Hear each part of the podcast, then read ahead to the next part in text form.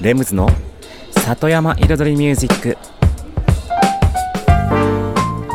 緑と川自然に囲まれたここ大悟。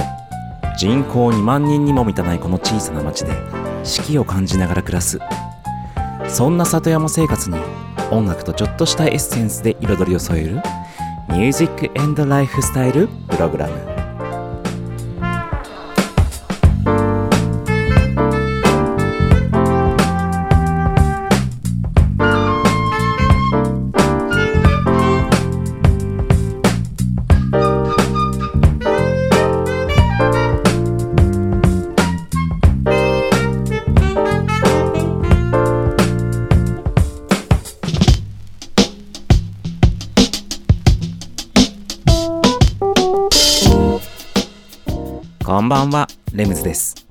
茨城県の北の端、大子町サクカフェから発信するこの番組、レムズの里山彩りミュージック、サクカフェプロデューサーの私レムズがお送りしています。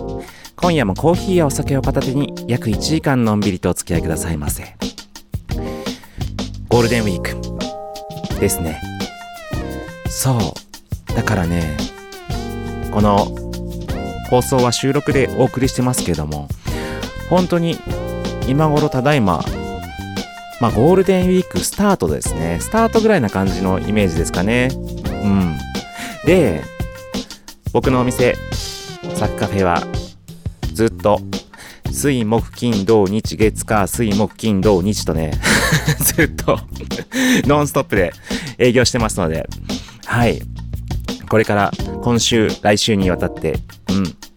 どんどんと疲れていく でしょう。疲れていく、言っている頃でしょう。はい、私、レムズですけれども。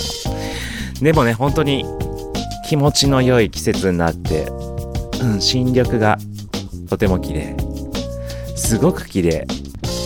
だからね、最初、最近、もう、何ですか ?SNS の方にはですね、本当にこの DAIGO の綺麗な美しい緑をね、ムービーでね、撮ってアップするっていうのがね、最近のね、はい、日課というかね、趣味のような感じになってますけれども、うん。とにかくそんなね、本当に、本当に一番最高の季節に感じる、この時期。特にね、寂しい冬をね、乗り越えてきてからのこの一気に出てくるこの緑。この気持ちよさ、そして暖かくなっていくこのね、気候。うん、最高です。じゃあそんな感じで、今週はね、ちょっとね、ジャズなね、雰囲気でいきましょう。1曲目は、ルパン三世のテーマ、すなわちエクスペリエンスのカバーです。「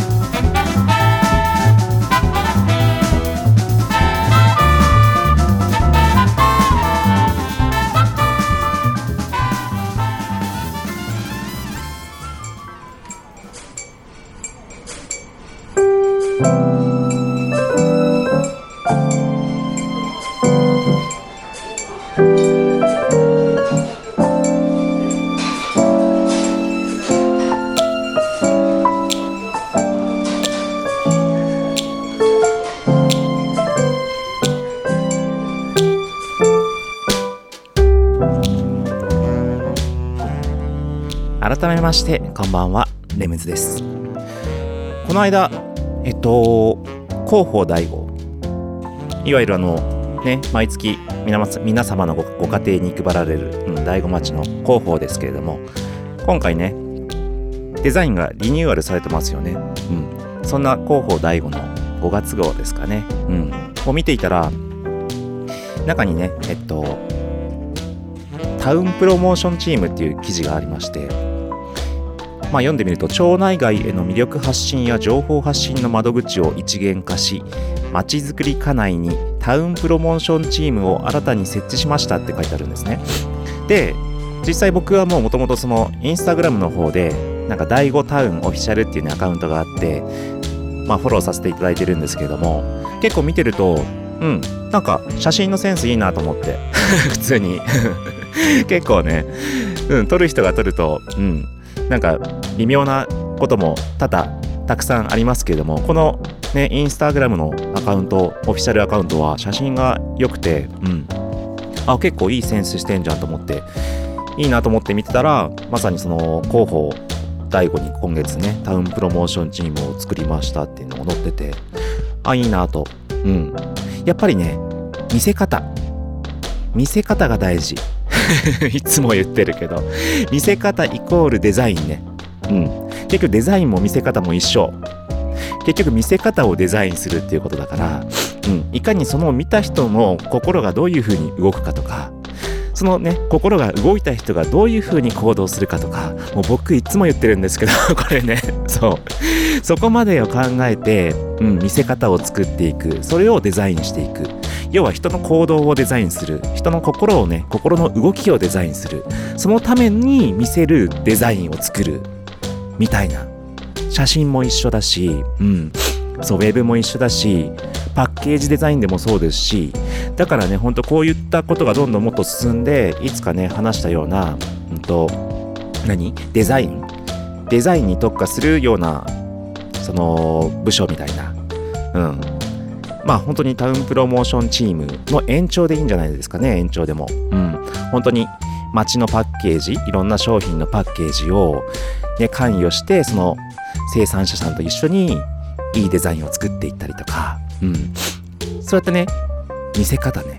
うん。そういうことをね、ほんと街の中でもどんどんどんどんね、ほんとこういうことをね、進めていってもらいたいですね。うん。で、今日ね、そう、もう一つ話するので思いついたのが、うんと、よくね、こうやってこう、SNS を使って発信とかね、魅力発信、情報発信って、で、それこそね、うんと、いつだったかその高校生たちのね、うん、街づくりの発表みたいなのも見に行った時に、やっぱね、みんな、うん、SNS を使って発信とかね、こう、はい、言ってますけども、うん、その発信っていうことについて今日はね、ちょっと深く掘り下げようと思います。軽くね。軽く。そう。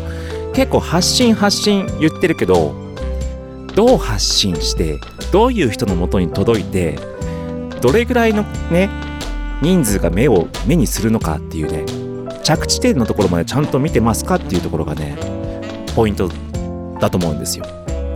やっぱりその魅力を発信 SNS に投稿すればそれは発信になるのかってどれだけの発信されてますかっていう何人の人が見てますかっていう話であってね投稿するだけが発信じゃないんですよ。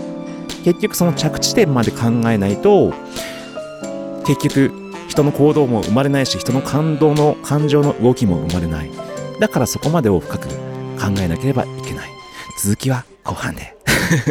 じゃあ一曲挟んでビートメイキングコーナー行きましょう。もう一曲ねルパン三世からいっちゃおうかな。ルパン三世愛のテーマエゴラッピンのカバー。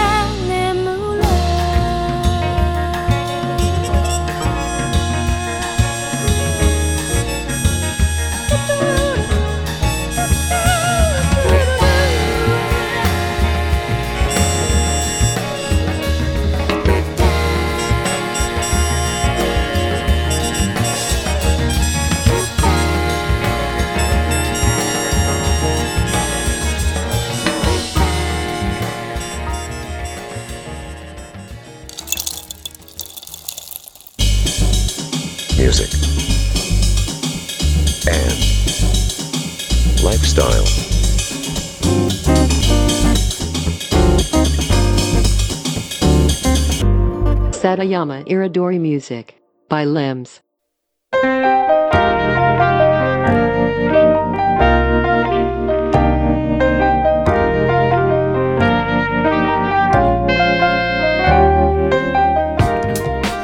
レムズの里山彩りミュージック私レムズがお送りしていますここからのコーナーはレムズビートラボと題しまして番組内でオリジナル楽曲を作ってしまうというコーナーです毎回私レムズの制作現場の音声を録音し毎回放送しますそしてワンクール3ヶ月で1曲を完成させ完成した曲を最終回にフルコーラスでお願いしますどんな音がどんな曲がどういう風に作られていくのかというね制作現場の様子を垣間見れるコーナーとなっておりますそして今シーズンこの番組が始まってから第 16?15? 15か16シーズンですけれども今回作っている楽曲は4月5月6月で夏をテーマにした曲を作ってます。はい。そしてねうん。前回まではビートを作ってそれからコード進行を作ってそれからねえっと今度ウクレレをねやっぱり弾いて入れようということで夏らしく。うん。でウクレレを弾くのにコードがねわからないんですよね僕、うん、そんなに弾けるわけじゃないんで。だからインターネットでコードのね一覧表を見てうん、で鍵盤で実際に弾いてるコードをね調べて弾くという作業に入っていきます。それではどうぞ。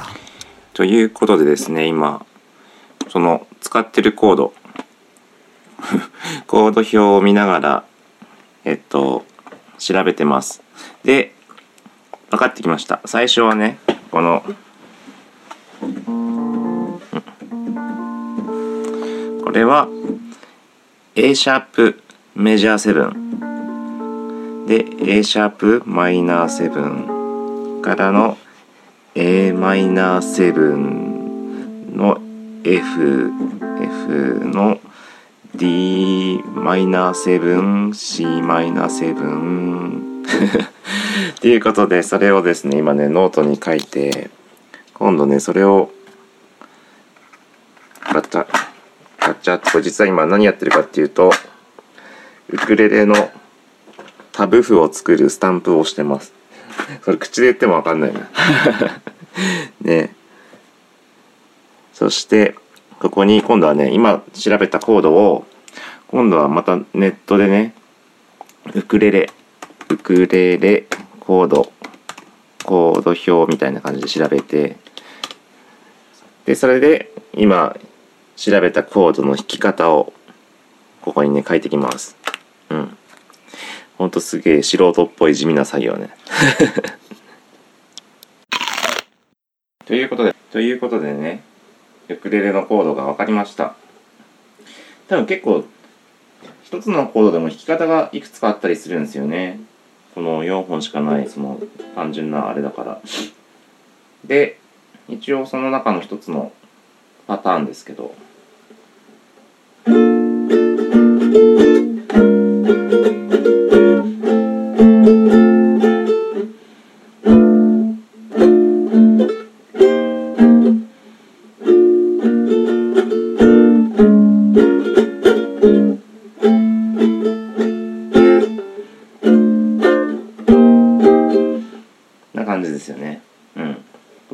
イナーセブンスはちょっと難しいな。ちょっと難しいっつうか切り替えがね その前のコードからの。まあそうでもないかこう F からの d マイナーセブンだから意外と簡単なのか。ここ増やすだけだもん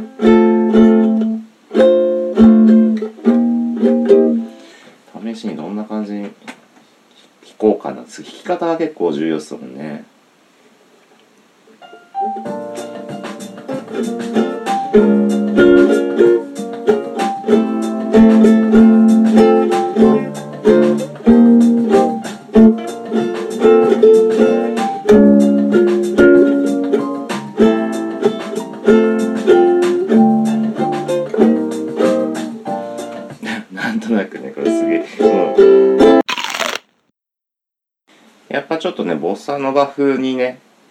せてみようかなと思って普通のこのストロークでこう弾くよりかはうんとねちょっと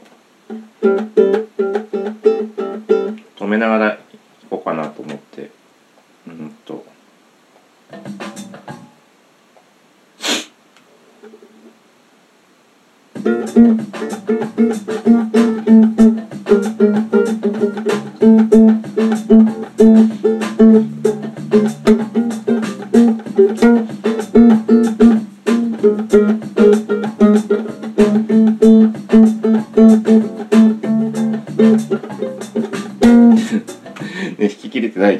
となくねそんなノリで入れた方がいいかなと思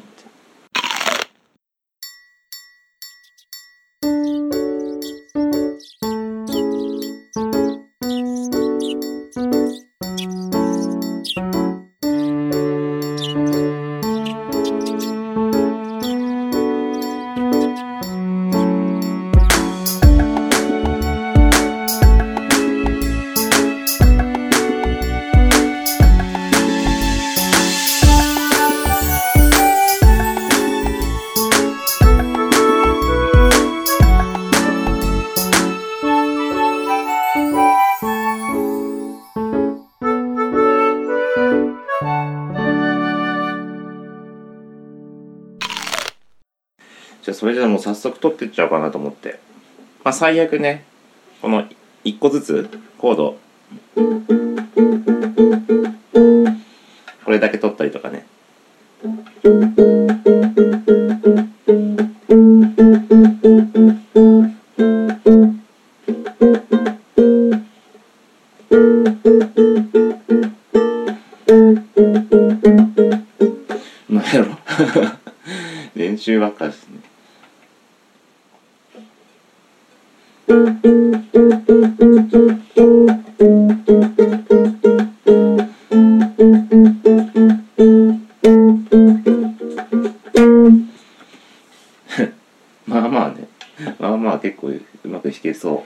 続けて。後半がちょっとねちょっとね。まあまあかなっていうところ。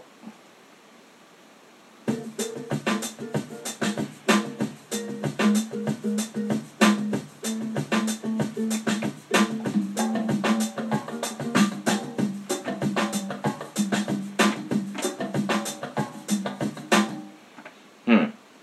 ちょっと編集してみますかね。音量上げてうんということで入りました。入りましたで編集ちょっとしました。音量を上げてちょっとエフェクトで EQ とかねイコライザーとかかけながらうん。リバーブとかね。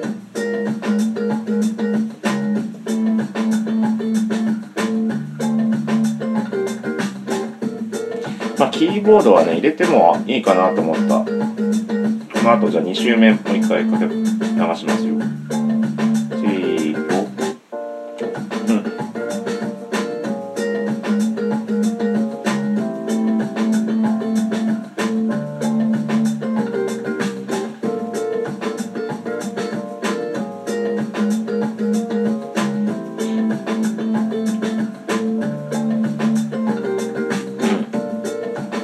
ですね。だいぶまとまってきましたね。まとまってきてて結構進んできましたね。このそろそろ展開作りの方に行こうかな。この土台は割とうん。できてきたんで。今ちょっと思いつきでなんかこう遊びの音入れようかなと思って今。入れようかなっていうかひ弾いてたら入れたくなっちゃって。うんとね。撮りながらいっちゃいますね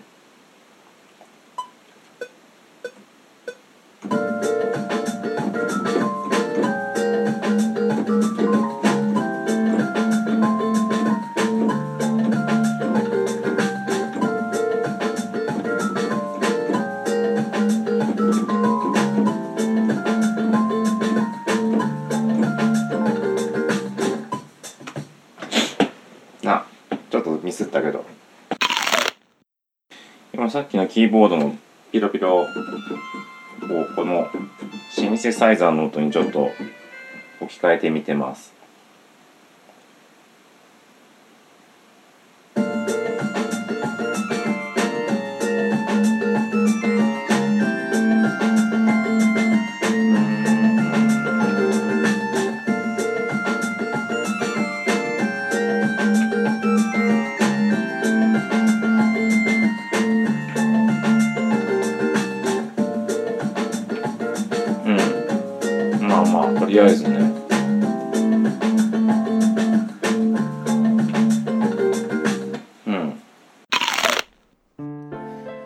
はいということで今週の音声をお聞きいただきました。ねウクレレのコードを弾くのに一手間かかる。これがね素人ながらのねうんやり方ですけれども。うん。まあそんな感じでうん曲は進んでいきます。まあまあね、形ができてきて、形っていうかね、まあ、うん、土台がね、できてきて、まあまあじゃないかなといったところですね。うん。で、この番組のね、このレムズビートラボですけれども、この番組の中では音声だけをお送りしておりますが、普段ね、この収録するのにね、あの、ムービーで撮ってるんですね。ムービーで、えっと、映像と音声と両方。で、この番組では音声しかもちろんね、お伝えできませんけれども、ムービーの映像付きの方はですね、実は YouTube の方に、うん、順次アップしていきます。そして今シーズンはまだアップしてないんですけれども、先シーズンまではね、うん、えっと、作ったものをもうアップしてね、確かね、全13回全部アップ完了したと思いました。はい。なのでね、うんとね、そのうち今シーズンも順次アップしますので、気が向いた時にちょっとね、ちらっとね、覗いてみてみてください。以上、今週のレムズビートラボでした。さて、今週の後半戦のお話ですけれどもね、前半は、えっ、と、大子町のね、広報大子の中にタウンプロモーションチームをね、設置したというね、記事がありまして、で、インスタグラムとかのね、写真が結構良くていいんじゃないかなと思って、うん、こういったことはね、どんどんどんどん見せ方、うん、はどんどん意識してやっていってほしいなと思って。で、そんな話の流れから、最近、ね、当たり前のように使われているような SNS で発信するみたいな、もう何？それがもう固定フレーズのようにこう、すごく世の中に浸透してるじゃないですか。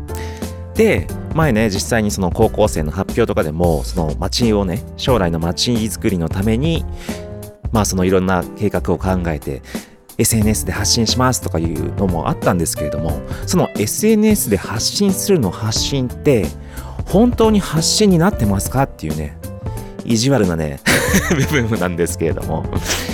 まあよくあるね、あと掃除しましたって言って、掃除しましたって言ってるけど、いや、床にゴミ落ちてるじゃんみたいな。いや、なんかテーブルの上も汚いじゃんみたいな。なんか掃除しましたっていう行動だけで満足してて、その着地点が伴ってないっていう。それも発信も同じだと思うんですよ。SNS に発信、投稿すれば、それがもう発信かって言ったら、それは行動としては発信なんですよ。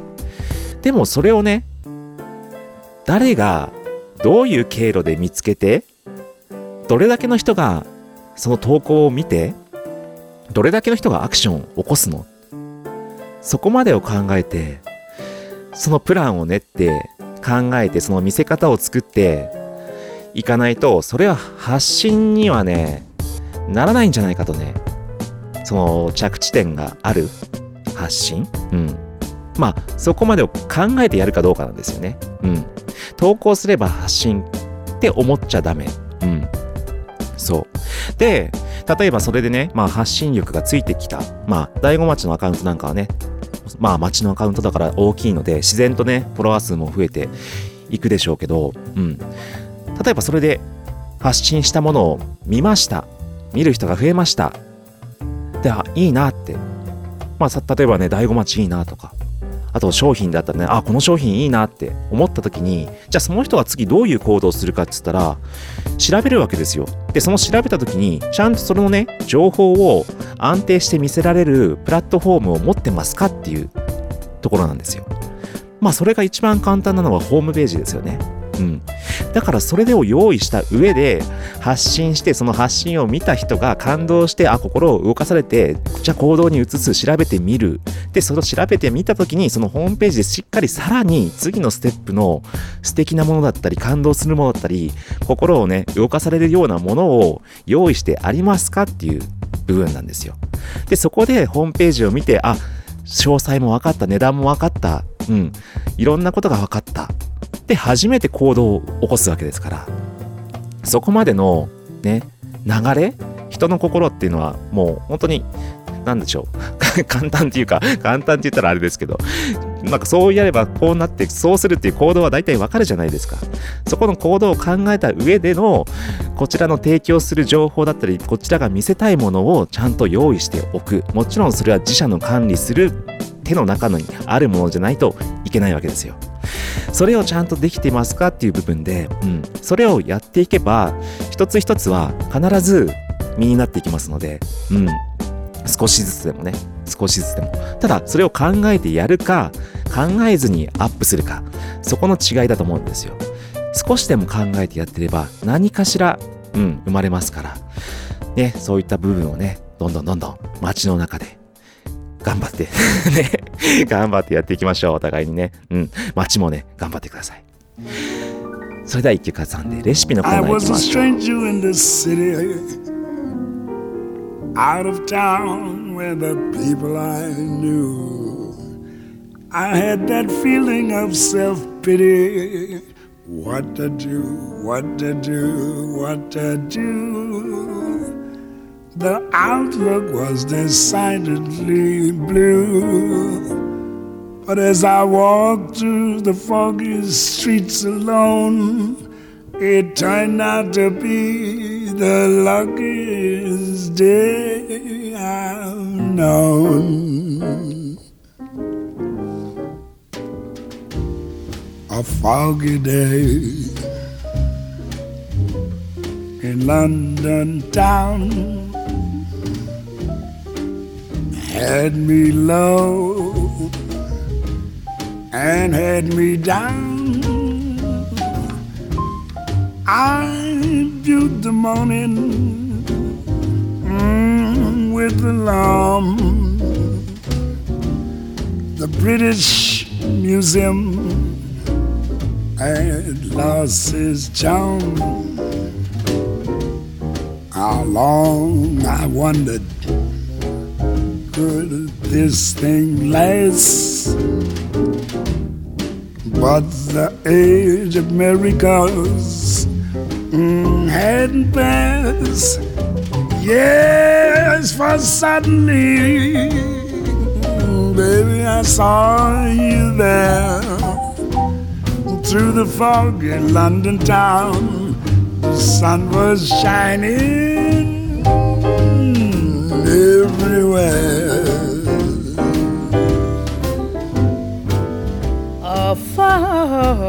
Day in London town. Had me low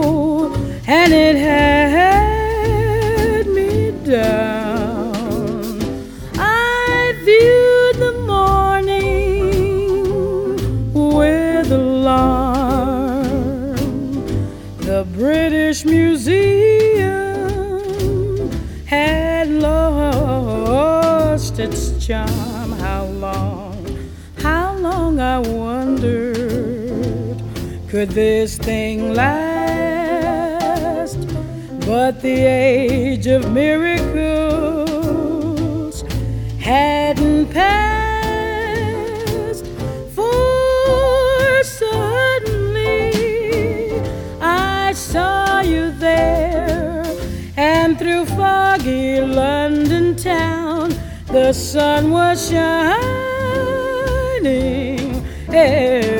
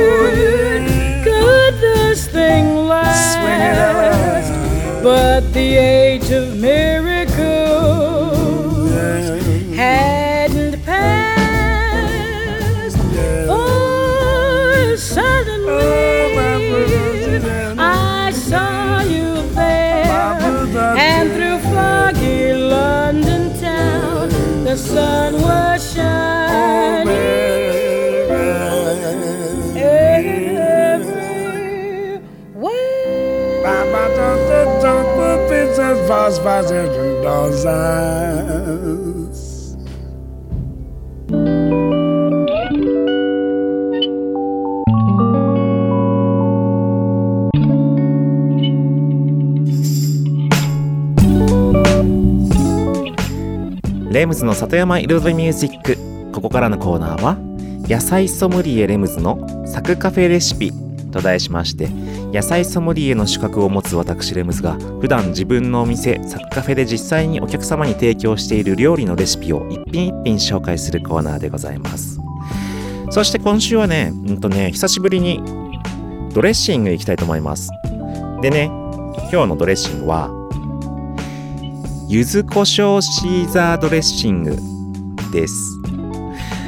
まあよくあるねシーザードレッシングもまあレシピサッカフェのレシピあるんですけれども実際僕っていうかねこのお店では柚子胡椒を使ったシーザードレッシングの方を普段使いしてます。そうだからね一般的なシーザードレッシング的な方は普段お店では使ってなくてですね。うん。それをアレンジした柚子胡椒ドレッシング。そう。で、実際ね、これね、お土産でもね、買えますので、そう、お店の方に来ていただくか、そうそう、ゴールデンウィークからはですね、第5駅前の第5商店、ね、あちらもオープンしまして、そちらの方でもですね、はい、サッカフェのドレッシングがね、買えますので、ぜひね、よかったらチェックしてみてください。ということでね、レシピの方に行ってみましょう。さて、作り方に参ります。まずですね、2段階の仕込みに分かれます。第1段階では、ベースとなる甘酢を作ります。まあ、甘酢はほんと簡単です。一応分量ね、うん、大体できますね。お酢 100g に対して、砂糖 30g 弱、塩 34g。で、このお湯をね、お湯じゃないや、お酢を沸かして、この砂糖と塩をね、しっかり溶かします。はい。まあ、すぐには溶けないんですけど、沸かしてちょっと置いとけば、火止めて置いとけば、あとは自然と溶けますので、うん。で、それを冷ましておきますね。それが甘酢です。で、今作った甘酢を 50g、ヨーグルト 50g、そしてマヨネーズを 125g、そして柚子胡椒えっ、ー、とね柚子胡椒は小さじ1から小さじ2ぐらい。であとブラックペッパーですね。は適量になります。で作り方。そうですね。そうですね。これもう混ぜるだけですね。以上。今言った材料を混ぜるだけです。だから土台としてそのね甘酢を作っておく。うん。もう一回いきますよ。お酢が 100, 100g に対して砂糖 30g 弱。塩が 34g、でドレッシングに使うのはその作った甘酢のうちのまあ 50g で今言いましたけどもちろん 100g でもいいんですけどもうバランスね。甘酢対ヨーグルト対マヨネーズが1対1対2.5だから甘酢が 50g に対してヨーグルト 50g マヨネーズが125ね。で柚子胡椒はその場合小さじ1から2ぐらいのバランス。そしてブラックペッパーはです。でボウルで泡立て器でねシャカシャカシャカシャカとね混ぜて完成です。結構シンプルでしょ。うん。でもほんとね柚子胡椒のピリ辛と香りうん。風味が効いてます。だから結構美味しい。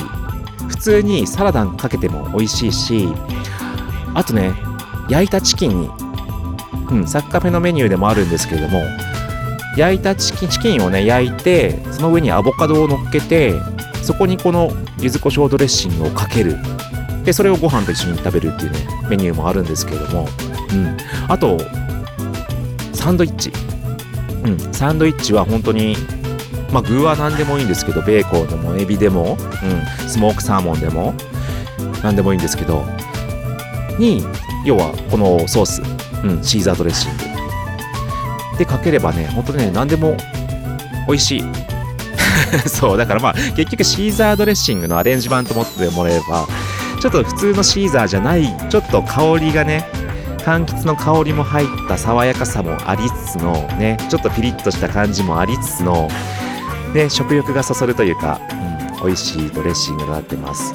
それが結構ねそのサッカフェのメインで使ってる2種類のうちの片方はこれね、ほんと定番ドレッシングです。以上、今週の作家フェレシピでした。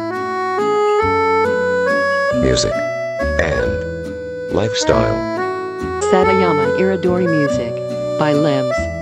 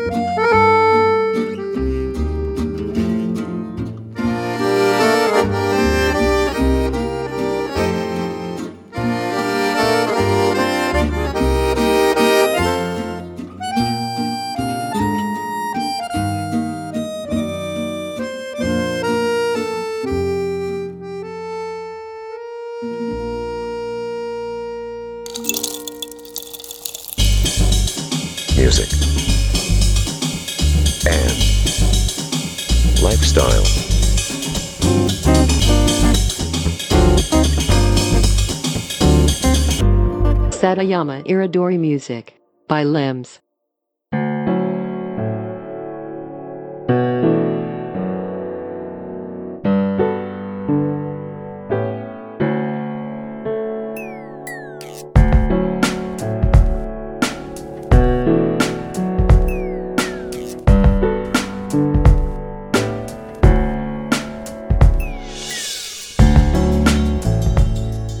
レムズの里山彩りミュージック ここからのコーナーは「レムズの世界と音」と題しまして毎回私レムズの作品の中から1曲をピックアップしフルコーラスで紹介するコーナーです。今週はですねえっと先週に続きましてこの番組の中のコーナーレムズビートラボで作った、えっと、完成曲の1曲をねまた紹介したいと思います。今週紹介するその曲はクッキングビーツということでねこの番組が始まってからね第8曲目ですね。シーズン8で作った完成曲になります。でこの曲のタイトルからはいお分かりの通りクッキングビーツなので料理に関するトラックになってます。で歌が入ってなくてですねまあ人の声は入ってるんですよ。ちょっと。うん。でどういう曲かっていうねこの曲を知らない方のために説明しますとこの曲はもう全ての音使っている全部の音をこのサクカフェのキッチンで録音したんですよ。何を録音したって本当にキッチンの音。うん、キッチンのガスのカチカチカチだったり電子レンジのピーピーだったりグラスのカチンっていう音だったり冷蔵庫を閉めるドンっていう音だったりまな板の音キャベツを切る音大根を切る音いろんな音をもうそれこそ袋のカシャカシャとかね。うん。全て録音してマイクで。うん。でさらにあと人の声ね。キッチンで聞こえてくるスタッフの声とかそういったものも一応まあそれ用にね。うん。えっ、と言ってもらってスタッフにね。はい。その声を録音してもう全てがキッチンの中で聞こえる物音を全部サンプリングしてビートからパーカッションみたいな音から全部こう打ち込んで作り上げた曲なんですよ。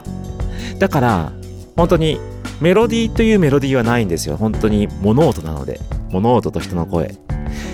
でカーンカーンっていうまあちょっとグラスのねカチンチンチンみたいなねちょっと音はあるんですけども。あとは本当にビートみたいな感じで。まあちょっとしたねお囃子のリズムもねちょっとニュアンスもあるようなねちょっとノリになってます。うん。それでは今週の一曲をお聴きください。クッキングビーツ by レムズ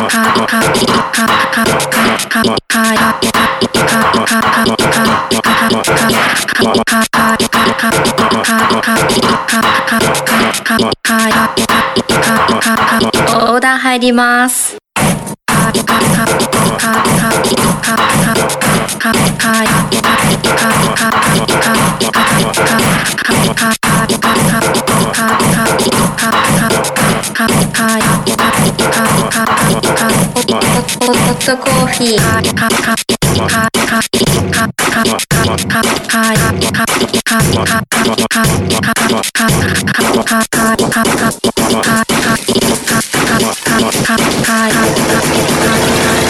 厚切り黒蜜ワン。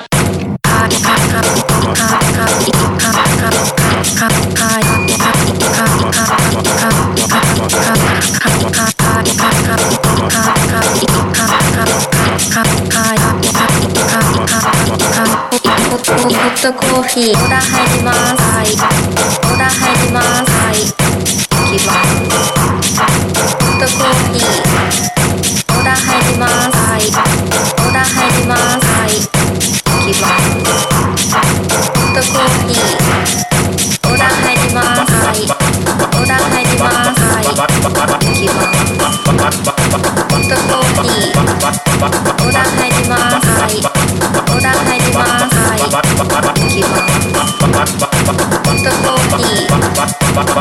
ー。バ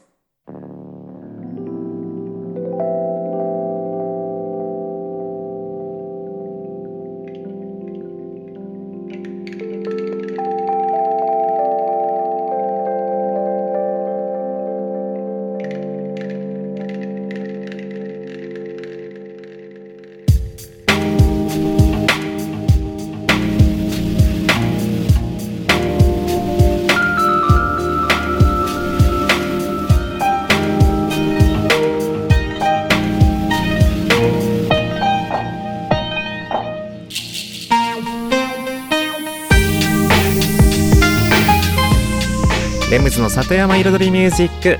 ここまで約1時間私レムズがお送りしてきました。先ほどのねお送りしたクッキングビーツ。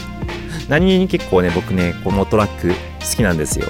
うんそのやっぱりビートがもともと好きなのでこの後半に向かってどんどん上げていく展開がなかなかいい感じで上がっていきます。ねなかなかあんまり一般受けするようなねものではないんですけれども。はいそんな感じですねさて、うん、サクカフェは来週までノンストップで営業します。それがお知らせ。あとこの番組では番組ではですね、皆様からのメッセージもお待ちしております。メッセージは E メールで music.sac.cafe music は music アットマークサクドットカフェは saku.cafe music アットマークサクドットカフェまでもしくはですね、LINE のサクカフェオフィシャルアカウントというのがあるんですけれども、そちらのね、方にダイレクトメッセージでお送りいただいても大丈夫です。ただしね、ダイレクトメッセージの場合は、一般のお客様とちょっと混同してしまいますので、ラジオネームを忘れずにお書きくださいませ。ほんとメッセージはね、何でも番組の感想でも、大子町のね、感想でも、うん、レシピのリクエストでも、何でもお受けしてますので、はい、ぜひお送りください。それでは今週もありがとうございました。レムズでした。